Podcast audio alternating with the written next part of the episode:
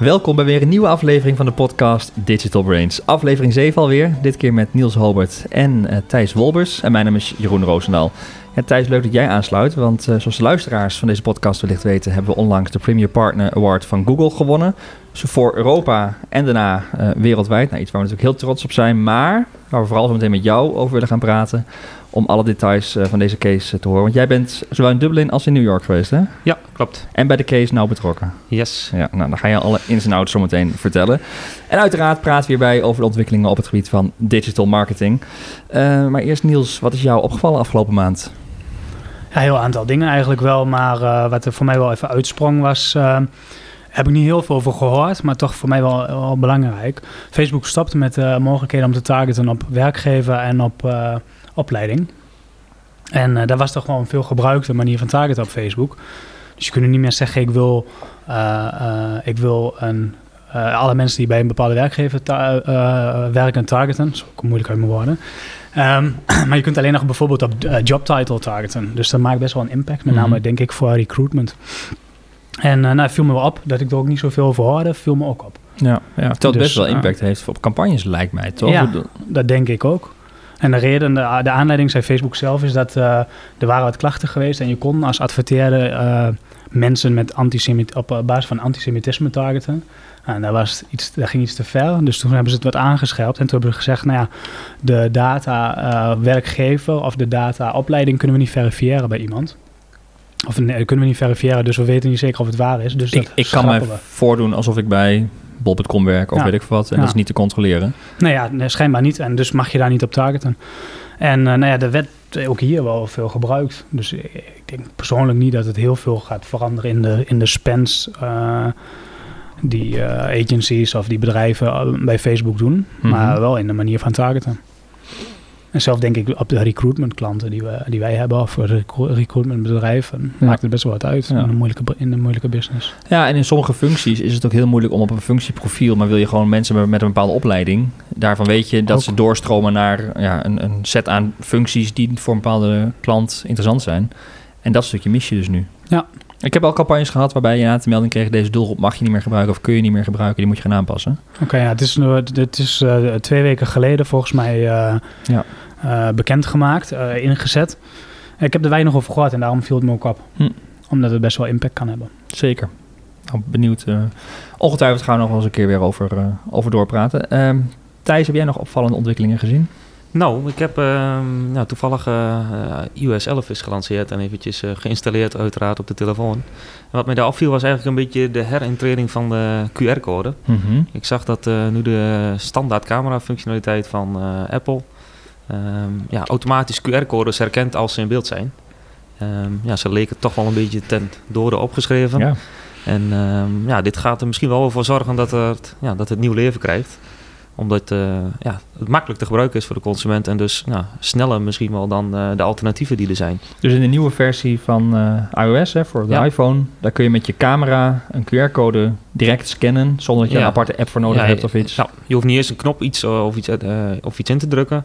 Als je de camera-app opent en hij ziet een QR-code, dan stelt hij eigenlijk automatisch al voor om de, om de link te openen. Mhm. Mm -hmm. En wat ik ook nog zag, was dat eigenlijk in, de, in het toetsenbord van Google Chrome, ik weet niet of dat met iOS 11 gelinkt is of dat dat al net daarvoor is gebeurd. Maar er staat nu ook een QR-codetje waarmee je in het toetsenbord van Chrome dus een QR-code kunt scannen. Oh. Dus wellicht dat dat wat meer, uh, ja, toch nog een nieuw leven krijgt. Ja. En, en dan vooral offline, online met elkaar meer verbinden. Ja, nou, maar het zou ja. wel leuk zijn, want je zag wel eens toen net, uh, toen net een beetje uh, groter werd, QR-codes, dat het op producten werd ge, gescand. Hè. Als je een service, ja. uh, hebben we zelf wel eens gedaan hier, als je een servicevraag had, dan kon de monteur dat productje, de QR-code scannen. En dan kwam je direct op bijvoorbeeld het pdfje waar de specificaties stonden. Toen dacht ik, ja, dat is wel handig. Alleen moest je altijd een aparte QR-scanner hebben ja. daarvoor, mm -hmm. ja. of een app downloaden. Het was juist een barrière om een QR-code te gaan scannen. je had iets extra's nodig. ging het niet sneller dan dat je zelf even die URL intoetst of uh, een shortlink uh, uh, overtypt. Ja. Maar nu, als je het in de camera zelf hebt zitten, lost het ook echt een probleem op. En, en kun je, ja, denk ik, inderdaad online, offline veel makkelijker koppelen. Ja, we zijn zelf ook al wel met uh, wat projectjes bezig en we waren eigenlijk ook al een beetje naar alternatieven aan het kijken. Mm. Bijvoorbeeld de NFC-tag waar je natuurlijk uh, vergelijkbare dingen mee kunt doen. Die wat beter geïntegreerd is in, uh, in de Android-telefoons. Dus ja, wellicht dat je een combinatie van die twee straks een hele grote doelgroep Want hoe eh, zit dat kunt met bereiken. Android-telefoons en een camera? Is dat, Dat de- durf ik eerlijk gezegd niet te zeggen. Nee, ik weet niet of je... Volgens mij, nu kijken we naar Wou- Wouter Hoop, onze enige Android-gebruiker hier aan tafel, die de techniek vanavond verzorgt. Maar eh, volgens mij zit het daar niet in. Maar ja, vol- ik, ik, nee, dat, dat gaat komen, volgens mij. ja, ja. Lijkt mij. goed. Ja, moet haast wel Maar- als Google Chrome het ook in hun eh, browser doet. Ja. Dat zou een logische stap zijn om dat ook hier te doen. Misschien is het al Ik zo. denk dat het maar zelfs al eh, in de Ja. browser, browser ook al wel hebben. Ja. Ja. Ja. Ik weet niet of het in de camera-app zit. Misschien Maar- al wel zat. Maar Thijs, vind je dan dat je als marketeer eh, die toepassing, nou die makkelijker wordt, zeker meer moet gaan? Ja, ik denk dat je er wel eh, naar moet kijken of het meerwaarde voor jou kan bieden. Bijvoorbeeld het voorbeeldje wat Niels net noemde, kan zeker iets zijn. En eh, nou, als marketeer ga je dan natuurlijk heel snel ook denken, ja, de link tussen online en offline, waar we straks nog eventjes op in Ja. gaan zoomen natuurlijk. Maar ehm, ja, dat, dat kan ook eh, het meten en het marketen van je doelgroep eh, weer wat mogelijkheden bieden. Dus ik zou er zeker naar kijken. Nou, Ja. Het geeft best wel makkelijk, hè? volgens mij hebben we dat, eh, maar ga je het zo nog over hebben, best wel wat ideetjes gegeven om je fysieke showroom eigenlijk uit te breiden. Daar heel makkelijk een QR-code en alle kleurvarianten te kunnen laten zien, of eh, v- sfeerfoto's en dat soort dingen. Ja. Of in eh magazines zie je het al wel staan, op eh, Mhm. posters eh, zie ik het voorbij Ja. komen. Ja. Dus, ja, een beetje ja. vergelijkbaar, waar hadden we het over de twee podcasts Snap, geleden? Snapchat-code. Ja, Snapchat, Snapchat Snapchat code. heeft ook nog zijn eigen QR-code, waar toen zeiden in bushokjes, maar nou kan er gewoon een QR-code daar ook weer in. Ja. Dat is voor de bre- iets bredere doelgroep wellicht dan de Snapchat-gebruiker. Mooi onderwerp, heren. Eh ander actualiteit volgens mij wat we ook wel moeten benoemen is eh, Google en Google Shopping. Google heeft eh, eh, een, een boete gekregen of een waarschuwing gekregen van de Europese Commissie vanwege hun shopping weergave in Google. En daar hebben ze nu aanpassingen voor gedaan. En Thijs, ja, ja, jij bent als e-commerce specialist toch wel Mhm. volgens mij goed op de hoogte wat er allemaal gebeurt. Ja. Wat hebben ze gedaan? Ehm, ja, ten eerste hebben ze natuurlijk een boete gehad voor het misbruiken van een machtspositie op search. Mhm. Dat ze eigenlijk ja, die macht hebben gebruikt om ook de Google Shopping eh, Engine eh, ja, veel te laten gebruiken en daar een marktaandeel mee te krijgen. En eigenlijk een ja, directe concurrent te genereren voor de prijsvergelijkers als beslist, vergelijk, kieskeurig. Ehm, en daarvoor zijn ze op de vingers getikt. Ehm, en op zich hebben ze daar een, eh, ja, een aanpassing voor gedaan waar de vergelijkers niet zo blij mee zijn. Want de, het is nu voor vergelijkers opengesteld om ook te gaan adverteren. Ehm, maar ja, goed, dat betekent dat voor vergelijkers dat ze gewoon moeten betalen voor hun Ja. eh, bezoekers die ze, eh, die ze via Google gaan krijgen. Hetzelfde als een adverteerder al rechtstreeks kan. En de bezoeker gaat ook nog eens rechtstreeks naar de, naar, naar de, eh, naar, de klant zeg maar, toe. Ja. En de vraag is wat een vergelijker dan nog toevoegt. En of het nog meerwaarde gaat hebben. En Google gaat gewoon verdienen aan die vergelijkers die nog die eens- boete opgelegd Ja, en dan kan er eh, nog wel eens voor gaan zorgen dat de CPC's in de markt misschien wel verder gaan stijgen. Ja, Waardoor Google er Moet nog haast beter van wordt. toch? Ja. ja. Ehm, ja, we zitten ook altijd te denken voor onze klanten van... Ja, is het nou wel slim om op prijsvergelijkers te staan... als je dan ook twee keer in Google Shopping komt te staan... of ben je dan Mhm. niet je eigen CPC's aan het opdrijven? Ja. Ehm, het is nog een beetje onduidelijk hoe het zit... maar het schijnt een apart veilingssysteem te zijn. Maar goed, eh, het is wel iets om in de gaten te houden als eh adverteerder. Ja, en de grote vraag is, begreep ik althans, dat het nog maar de... Het is afwachten of de Europese Commissie dit ook, deze aanpassing, als goed... Ja, gaat Ja. goedkeuren inderdaad. Want ehm, het- al, eh, men vermoedt dat Google wel een beetje eh, in de wandelgangen Wat contact heeft, ja. contact heeft. Maar als dat niet zo is, dan komen ze in de dwangsom. eh. Ja, dan hebben ze op zich wel een probleem. Maar Hebben goed, ze maar één kans dan? Ze moesten voor een bepaalde datum aanpassen. En, en binnen de uitspraak die er lag, moesten ze volgens mij de aanpassing doorvoeren. Ja. En die hebben ze zo geïnterpreteerd. Maar ja, dat is maar de vraag of de Of dat, eh, Commissie... daar komt nog volgens mij weer een, eh, een aparte uitspraak over Ja. vanuit de EU. Ja. Dus dat, eh, dat is nog te zien of dat zo is. Maar het is op zich wel een slimme truc volgens mij eh, van ze. Dus eh, Ja, de, de- ja, goed. Ja, Ik denk ja. ook zelf dat eh, ja, de prijsvergelijkers moeten gewoon naar hun eigen eh, portal kijken of ze meerwaarde kunnen toevoegen. Zeg Mhm. maar. Want als ze dat niet doen, worden ze toch overgeslagen door eh, de consumenten. Maar ik kan wel voorstellen als vergelijker dat je, je krijgt eigenlijk bij het zoeken op een product daar je min of meer je, je vergelijking al te zien vanuit Google Shopping. Dus je gaat bijna niet meer naar een vergelijkingssite. Nee, klopt. Dus je moet echt al wel iets daaraan toevoegen. Er zijn Ja. al wat vergelijkers in bepaalde niches die misschien wat minder last van hebben. Denk misschien aan een Tweakers en dergelijke platformen. Maar eh, ja, beslist en vergelijk.nl, die hebben er wel degelijk last van. omdat Ja. dat ook vaak gewoon echt op prijs gaat. Hè? Ja. En tweakers ga je ook specificaties eh, checken. Die dat gaan misschien dingen. een stapje Ja. verder inderdaad. Ja. Die voegen wel iets toe. Maar is die strategie van Google niet gewoon die generieke vergelijkingssite eh, Ja. uit de markt krijgen? Tuurlijk, dat is een mooie kans voor hun. Ja. Ja. Die Ja. hebben ze ook gepakt de afgelopen jaren. En die Ja. willen ze niet meer kwijt natuurlijk. Maar toch is eh, het ook nog niet heel lang geleden dat het beslist.nl en dergelijke en vergelijk.nl niet heel groot meer waren. En die hebben een hele grote opmars gemaakt voor Google Shopping. Ja, maar daarna is het ook wel weer bergafwaarts Ja, gegaan. maar Ja. toen hebben ze ook nagedacht over, ik weet niet hoe dat nu precies zit, maar de direct kopen daar. Ja. En eh, dat zijn natuurlijk wel dingen Ik die... vraag me ook af of dat de juiste keuzes zijn geweest Ja. eh, Mhm. voor ze.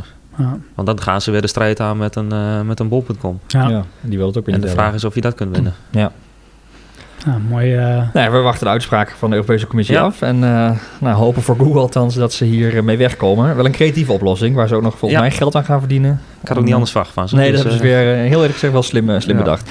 Dan iets wat Google ook ja, al tijden eh, lanceert, of al wat, wat, wat actief is, HTTPS. Maar vanaf eh, 17 oktober, Niels, wordt dat wel een stukje eh ja, Nou ja, zichtbaarder, hè, Ja. Ja. Het is eh, vanaf 17 oktober gaat Google Chrome in ieder geval ook meldingen geven. Andere browsers hebben dat nog niet eh, eh, toegezegd, maar Google Chrome gaat vanaf 17 oktober vermelden als een website niet veilig is. Ehm, dat doen ze in eerste instantie nu nog alleen maar door de plek waar nu veilig staat. Als je een Mhm. HTTPS-website bezoekt, daar zetten ze dan ja niet veilig. Ehm, en vanaf 17 oktober gaan ze het ook onder dat je op het moment dat je de URL aan het intoetsen bent, gaan ze het al tonen. Dus dan zie je al dat je naar een niet veilige website gaat. eh, voor je beleving in ieder geval. En ehm, nou ja, dat kan best wel een conversiekiller zijn. kan best Ja. wel een drempel zijn om die website te bezoeken. En ik denk m- persoonlijk, voor mijn gevoel, is het ook een kleine stap naar echt een soort eh, voorscherm of een pop-up eh, tonen. En zo weet je zeker dat je deze website Ja, echt blokkeren van de Ja. site, denk je? Ja. Ja, nou ja, dat hebben ze Ja. nog niet gezegd hoor. Maar dat, is, dat denk ik, dat zou een volgende stap zijn. Ja, of is dit gewoon de laatste, ik weet niet Thijs hoe jij dat ziet, de laatste stap om, of de, de, de- ja, de laatste stap om de laatste mensen die nog geen HTTPS hebben, de laatste sites te dwingen? Want volgens mij zijn er ook heel veel overgestapt. Er zijn er al. al heel veel over inderdaad. En ja, goed. Ik weet niet of dit de laatste stap is. Het is wel weer een stap. En Ja. als het wat hun betreft niet voldoende wordt opgepikt, kan het best zijn dat ze nog een stap nemen in de richting die Niels eh, net schetst. Mhm.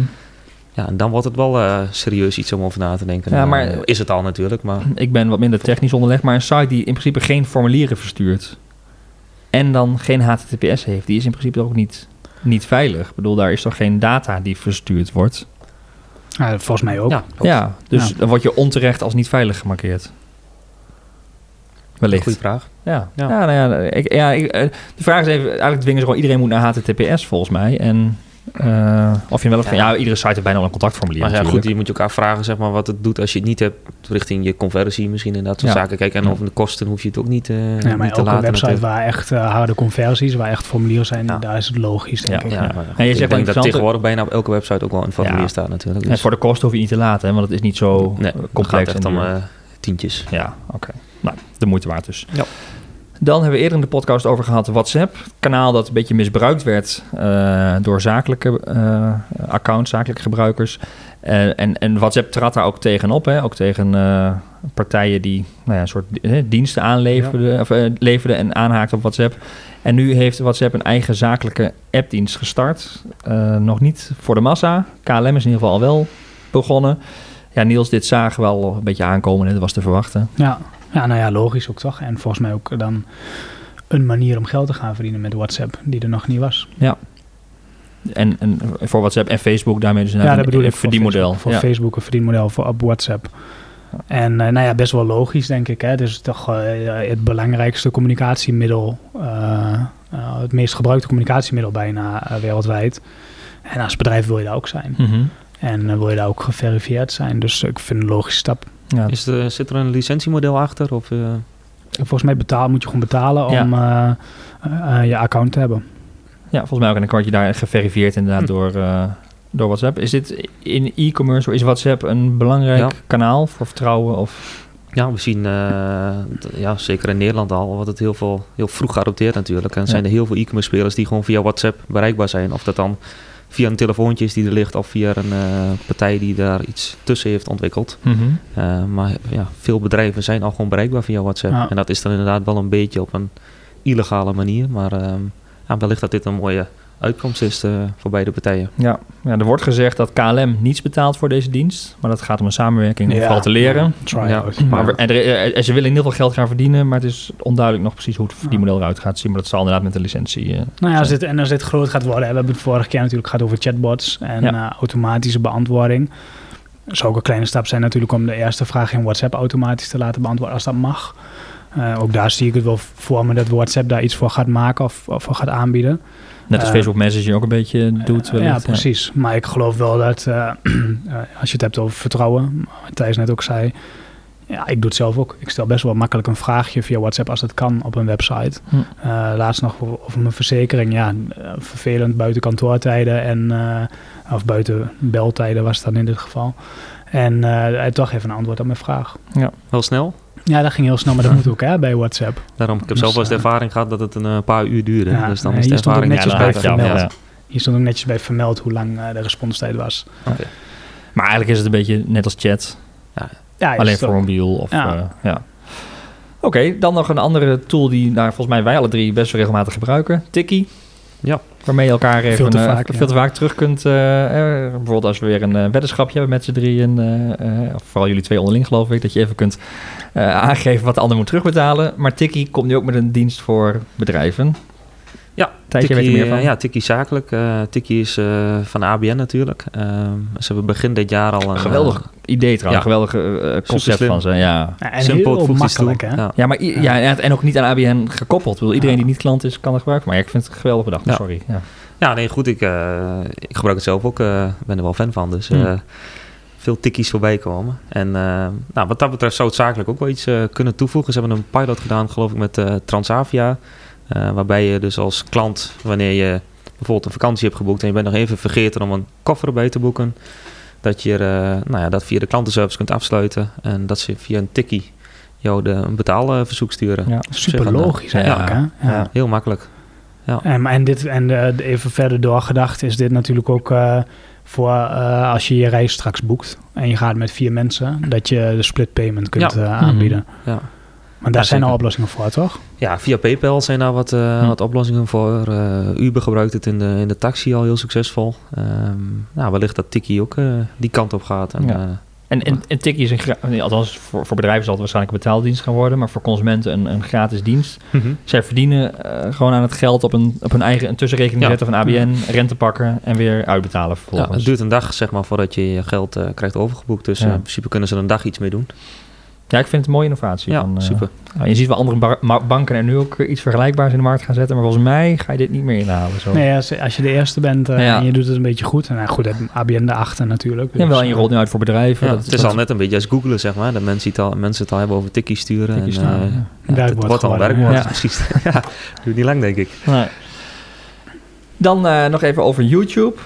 Daar zijn ook wat ontwikkelingen eh, geweest de afgelopen maand. Eh, YouTube heeft de stekker uit eh, betaalkanalen gehaald. Eh, ze hebben geëxperimenteerd met dat YouTube Red, hè, waarbij je een vast bedrag betaalde en daardoor tot bepaalde accounts toegang had met speciale content of geen advertenties.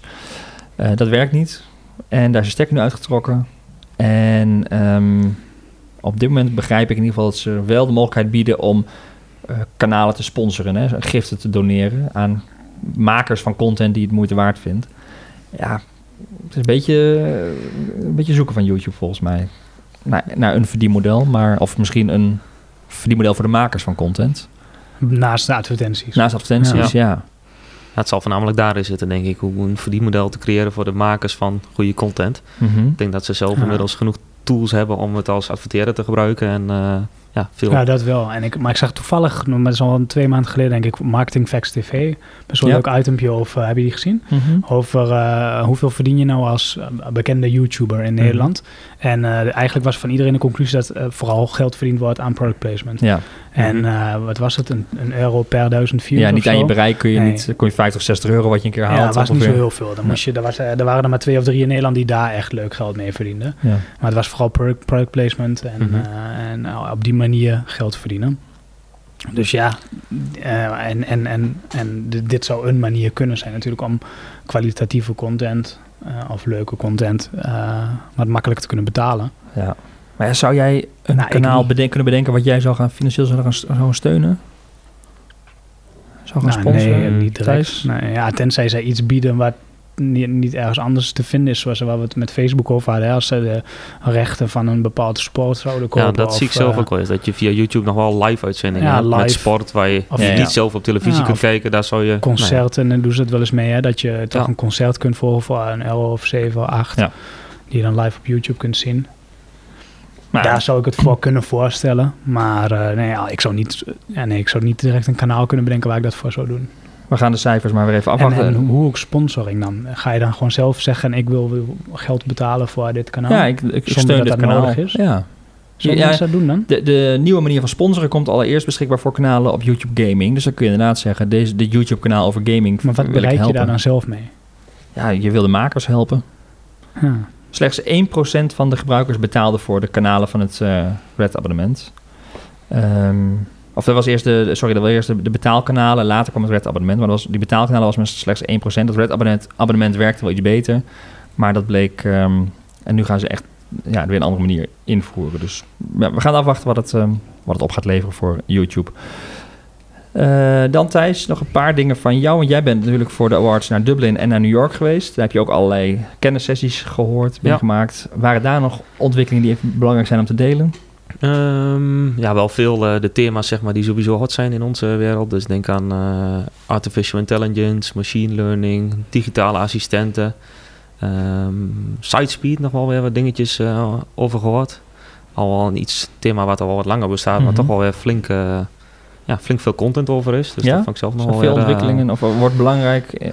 Ja, ze, het is natuurlijk al een, tijd, een tijdje een rankingfactor voor zowel de betaalde resultaten als de eh, natuurlijke resultaten. Maar het blijkt toch uit onderzoeken dat heel, eh, heel veel websites nog ja, eigenlijk veel te traag zijn eh, om aan de consumentenverwachtingen te doen. Consumenten verwachten geloof ik dat het binnen 2, 3 seconden geladen wordt. En volgens mij lag het gemiddelde in Nederland rond de 12 via een 3G-verbinding. Mhm. Dus daar is nog veel werk aan de winkel. En je ziet ook dat vanuit partijen als Google daar veel, ja, dat ze daar veel mee bezig zijn om dat ook te pushen, zeg maar, richting, eh, ja, richting de digitale wereld. Ehm, dus daar wel veel, eh, veel over gehoord, hoe het beter kan, eh, wat het kan doen. Je ziet dat bij Amazon volgens mij elke 100 milliseconden dat de website trager is, Ja. 1% in opbrengst eh, verliezen. Nou ja, goed, als je dat ziet, zeg maar, dan eh, zou je zeggen dat je al je... Maar doen ze daar alleen maar impuls aankopen? Mm, Ik bedoel, één flow, één Ja. journey moet het afgerond zijn. Nou, maar natuurlijk ook wel Ja. veel herhalingsaankopen, denk ik, die je misschien gewoon snel Ja. wil doen. En, En daarvoor is het echt wel belangrijk. Niet meer. Eh, Hey, ik- soms denk Ja, ik het wel eens, en had ik net met Wout heel kort over... eh, wa- Waarom pusht Google zo op snelheid, op HTTPS, op veiligheid? Daar verdienen ze niks mee, hè? Wel, snel, snelheid wel, denk ik. Ik denk dat eh, Oh ja, hoe sneller zeiden mensen dat web surfen, dat ze natuurlijk vaker ook meerdere websites gaan bezoeken, Ja. vaker op advertenties klikken. Plus, als de conversieratio gaat groeien, ehm, gaat het rendement omhoog uit je AdWords-campagnes. Dan kun je meer geld uitgeven. Kun je meer geld ja. uitgeven, precies. Zou dat de ge- achterliggende- Dat denk ik wel, Hm. ja. ja. Anders zullen ze daar nooit zoveel eh dus het tijd klinkt en, als eh, we helpen, maar het is vooral bedoeld om uiteindelijk weer... Het is een beetje eh, beide natuurlijk. Hè? ja. Het is wel zo, maar er zal ongetwijfeld zitten weer een financiële eh, reden achter Ja, dat ze het doen. En, eh, ja, goed. Ja, je merkt wel dat je het vaak onderschat, zeg maar. Toch, eh, je kijkt vaak ehm, zelf naar je eigen websites of naar websites van klanten bijna altijd op je desktop. Klanten kijken zelf bijna Mhm. altijd op een desktop naar, eh, naar de Ja. website. En je ervaart eigenlijk helemaal niet hoe het is ehm, als klant om met, je, met een mobiel op die website te surfen. Nee. En nou, gaan we kijken in Analytics. Ik denk dat bijna overal boven de 50% zit het mobiele gebruik. Dus veruit het grootste aandeel. Ja. En dat wordt echt nog wel zwaar onderschat hoor, eh, Ja, in deze wereld. Ook als je naar de grote retailers in Nederland kijkt, zie je daar nog gewoon zoveel Ja, dingen ja, misgaan aan mobiele websites. Ik denk op mobiel dat je ook eh, je geduld een stuk lager is. Hè? Ja, dat merk ik wel bij Absoluut. mezelf. Ik ben Ja, ik veel sneller gefrustreerd Ja. als er op mobiel iets niet lekker Ja. laat. Ja, Ja. En dan Ja, ga je heel makkelijk even met je duim naar rechts om eh, naar vorige te gaan. ja, ja. Ja. Je maakt toch je zelf ook al eh, cursus op basis van ANP, geloof ik. Dat je toen een keer zei in Facebook, als je het Ja, bliksemtje ziet staan, dan dat je klik ik sneller op. Ja. Ja. Ja, omdat Ja. hij sneller laat. Ja, Ja, je weet gewoon ja. dat die direct er staat. Dus eh, Ja, leuk. Goed om te weten trouwens. Nou, artificial, intelligence, machine learning, de assistance, onderwerpen waar we zeker in, in latere podcasts nog uitgebreider op ingaan. Maar Sitespeed in ieder geval een paar mooie tips al om eh, eh, voor luisteraars bijvoorbeeld gelijk mee aan de slag te gaan. En dan Kees Smit. De case van eh, Kees Smit, Thijs. Ja, wij, wij weten dat we de awards mee gewonnen hebben. Mhm. Niels en ik weten op hoofdlijnen een beetje waarom. Maar we willen vandaag van jou horen eh, wat we nou eh, in deze case zo precies gedaan hebben. ja, precies gedaan wat Ja. award-winning was aan deze case. Want we hebben de, de case voor Dublin eh, in- ingediend eigenlijk. Daar gewonnen. Ja, het ging om de EMEA-regio, dus dat is eh, Europe, Middle East en Africa. En nou ja, die hebben we, nou, waren al blij eigenlijk met de nominatie en Ja. heel blij met de, met de winst. Ja. maar liefst vijf nominaties uh, krijg ik hier nog even door. Ja.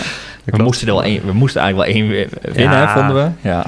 Nou ja, goed, de kans bleef natuurlijk heel klein, maar uh, het gebeurde wel en we waren er heel blij mee. En dat ja, zorgde er eigenlijk automatisch voor dat we ook genomineerd waren voor de Global editie van deze awards, waarin we de strijd aan gingen met agencies uit Amerika en uh, Azië. Mm -hmm. um, nou ja, goed, en tot vorige week uh, konden we daar naartoe. En ook daar wonnen we, dus dat was wel een positieve verrassing. En waren we gigantisch blij mee natuurlijk. Ja. Um, ja, de case zelf is natuurlijk... Ja, daar gaat het om. Daar gaat het om, hè? Waarom was die award winning? Wat hebben we gedaan? Uh, nou ja, goed, we hebben uh, sowieso uh, is dat een klant waar we heel veel innovaties voor toepassen. En dit keer hebben we op het gebied van display advertising een nou, innovatie of een campagne gedraaid. Even voor, voor de luisteraars die misschien niet kennen, Kees met tuinmeubelen, ja. een, een tuinmeubelgigant die mm -hmm. online en offline tuinmeubelen verkoopt. Ja, klopt. Met vestiging in Almelo en eentje in Amersfoort langs de A1, wellicht ja. bekend voor, voor de mensen. Um, ja, de grootste van Europa in, uh, in, de, in ja, totaliteit. Mm -hmm. En um, ja, we doen daar al eigenlijk jaren de campagnes voor, onder andere. En um, dit keer hebben we een displaycampagne gedaan met uh, als doel om ja, meer naamsbekendheid te genereren en ook meer winkel en ook wel online omzet uh, te genereren, uiteraard. Um, nou ja, wat je vaak ziet bij displaycampagnes is, is dat je natuurlijk hè, je doelgroep probeert te bereiken via display banners.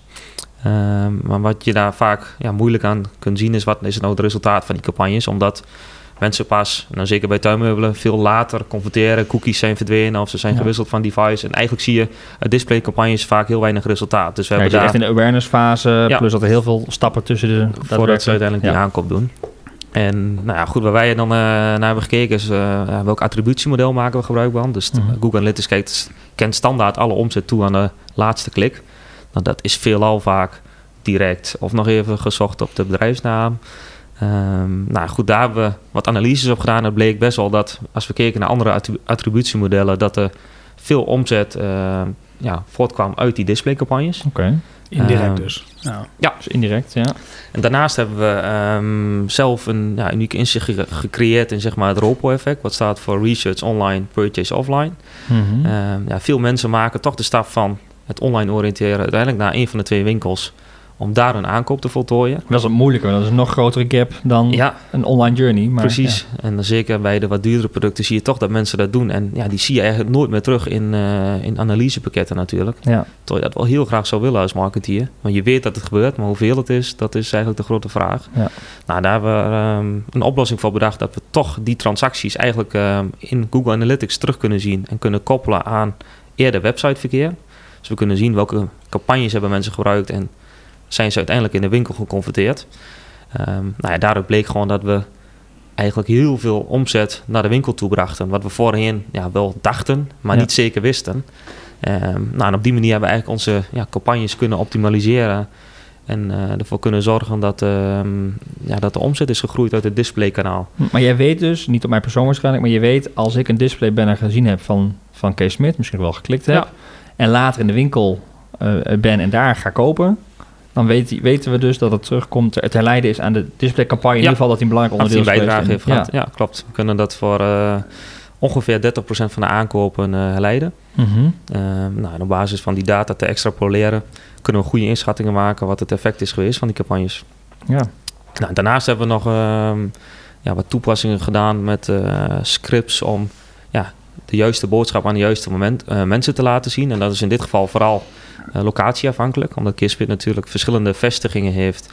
Um, ja, is het belangrijk dat we mensen die in de regio Almelo wonen natuurlijk communiceren met de showroom in Almelo en de mensen ja. die in de regio Amersfoort wonen met de showroom Amersfoort. Um, daarnaast ook tijden op de dag, dus is er s'avonds een uh, koopavond, is de aanstaande zondag koopzondag. Dat soort elementen werden allemaal dynamisch veranderd in de banners op basis van waar mensen zijn en wat voor dag of tijd het in de week is. Hm. En op die manier uh, hebben we eigenlijk een hele succesvolle campagne kunnen draaien dit jaar. En uh, mooie case van gemaakt. En uh, ja, die is verkozen tot, ja. tot de beste. Dus, Bekroond wat ja. dat betreft. Maar het zit vooral in de combinatie van verschillende ja, slimme klopt. keuzes, strategieën. Klopt. Het is niet één ding geweest inderdaad. Nee. Het zijn er gewoon meerdere ja, zaken geweest die we, waar we gebruik van hebben gemaakt. Van mogelijkheden die er zijn. Ook zaken die we zelf hebben ontwikkeld hier intern. En ja, dat heeft ertoe geleid dat we verkozen zijn tot beste. Ja. ja. Ja. Super mooi. Ja, en nog een keer als eerste bureau van Nederland, geloof Nederlands Ja. bureau geloof ik in deze... Klopt, Awards, ja, dat, eh, ja. volgens mij eh, was dit het tweede jaar dat het voor eh, zeg maar de EMEA-regio Ja. werd gehouden. En was het wereldwijd al, bestond het al een jaar of vijf, zes. Mhm.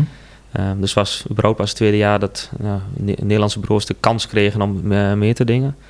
Waren wel een aantal nominaties. En ehm, nou, wij zijn inderdaad gelukkig om de eerste te zijn. En daar Ja. zijn we heel, eh, heel trots op.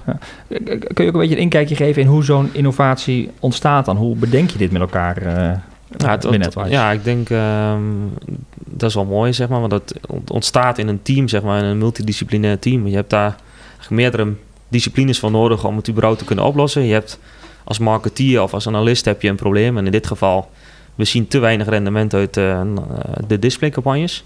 Ehm, ondertussen weten we wel dat mensen ja, naar de winkel toe gaan en daar een aankoop doen. Dus we weten dat het gebeurt, alleen ehm, ja, eh, en we weten ook wel dat er wellicht een oplossing is. Dus door gewoon een multidisciplinair team bij elkaar te zetten en samen na te denken over een oplossing. Mensen die, we hebben daar e-mailmensen voor nodig gehad, eh, analisten, eh, developers, marketeers, ehm, alles bij elkaar kan ervoor zorgen dat je de schakels aan elkaar verbindt en op die manier ja, een hele mooie innovatie kunt neerzetten die heel waardevol is voor nou, eigenlijk alle omnichannel spelers. Ja, boven verwachting. Tenminste, Ja. had jij dit, dit Nee, ik had absoluut niet, eh, niet verwacht. We waren natuurlijk heel blij met de vijf nominaties. Ehm, ja, dat, ja, dat gaf ons wel misschien een teken van... Ja, zouden we er misschien toch eentje Ja. kunnen winnen. Uiteraard, er werd ook een top 3 bekendgemaakt. Dus we waren eigenlijk al heel blij dat we bij de top 3 zaten. Dat we het eerst gedaan. Ja, en toen wonnen we de eentje. En toen hebben we eigenlijk bij de andere categorieën niet goed meer opgelet. Want daar waren we wellicht ook nog genomineerd. Maar goed, dat, eh, Dat, zal dat is het gevolg van... Ja, een, dat eh, maakte toen niet zo heel veel meer Ja. uit. Dus, ja, dat eh, vond ik wel het meest mooi. Bij die eh, Dublin Awards hadden we hier gezellig bij elkaar eh, samen zijn. En, Ja, eh, een live FaceTime Live. FaceTime, een Ja. hapje en een drankje. ja. Maar volgens mij bij de New York Award, wat geloof ik om 11 uur s'avonds gewoon bekendgemaakt Ja. werd, lag het meerdere van het bedrijf van te slapen. Want niemand dacht dat we daar gingen winnen. nog iets gingen winnen. Nee. Ja, helaas was daar ook de, de wifi-verbinding niet zo, eh, niet zo goed dat Nee. we überhaupt iets konden doen. Eh, dus we moesten via WhatsApp-kanalen even jullie op de hoogte houden. Ja, Maar inderdaad, je zag heel veel berichten pas de volgende dag. En je hebt daar natuurlijk zes uur tijdsverschil. Ja, maar het was dezelfde tijd uiteindelijk de uitreiking, hè? Ja, klopt. Maar goed, ja, wij, maar jullie jullie hoorden nog weinig vanuit jullie kant, zeg maar. Dus Ja. wij gingen uiteindelijk even uiteraard even een feestje vieren naar bed. Volgende dag wakker, maar dan was het hier alweer begin van de middag. En toen was echt de telefoon ontplofte. ja dat hadden we, Ja. hadden we het allemaal gezien inderdaad. Ja, Eh, toen stond uh, met stille TVO's aan de lijn om, eh, voor een in- interview. Dus Ja. superleuk Nou, heel mooi. Een, Ja. een mooi, mooi resultaat denk ik. Uiteindelijk, hè, dacht ik nou, eh, die, die case wat je doet, hè, is meer inzicht krijgen in je rendement. Ja, en op basis daarvan ook andere keuzes kunnen maken. Ja. En eigenlijk sneller kunnen groeien wat je anders nooit Maar dat is het eh, risico. Je zet heel vaak displaycampagnes, loop je, eh, overweeg je hem uit te zetten, Ja. omdat ze niet eh, bijdragen en niet zeer inzichtelijk klopt. zijn. En- Maar hier zit er best wel een mooie link met waar we het al een paar keer over hebben gehad, hè, machine learning. Mhm. Wat we zeiden, hè, wat is nou belangrijk straks voor een adverteerder, is weten hoeveel een conversie mag kosten. Dus hoeveel geld je kunt uitgeven Ja. om een conversie in te kopen. Dus Ja. je data is uiteindelijk doorslaggevend. Mhm. Hoe goed Ja, jij alles- jouw ja. back-office hebt georganiseerd, hoe goed jij Klopt. weet wat je retouren doen. Nou ja, uiteindelijk dus dit ook.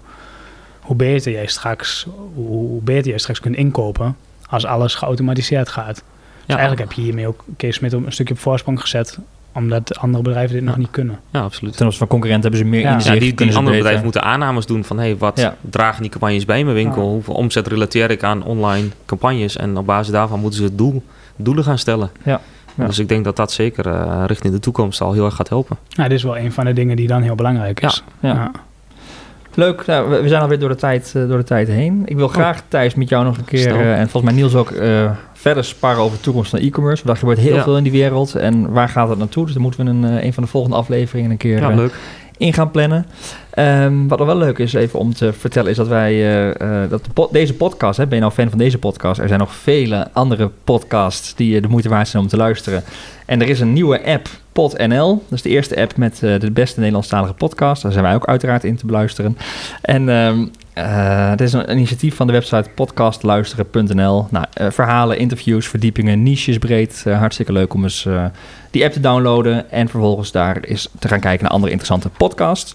Ehm, op deze podcast kun je ook abonneren natuurlijk. Krijg je automatisch de volgende aflevering in je podcast-app of via Soundcloud.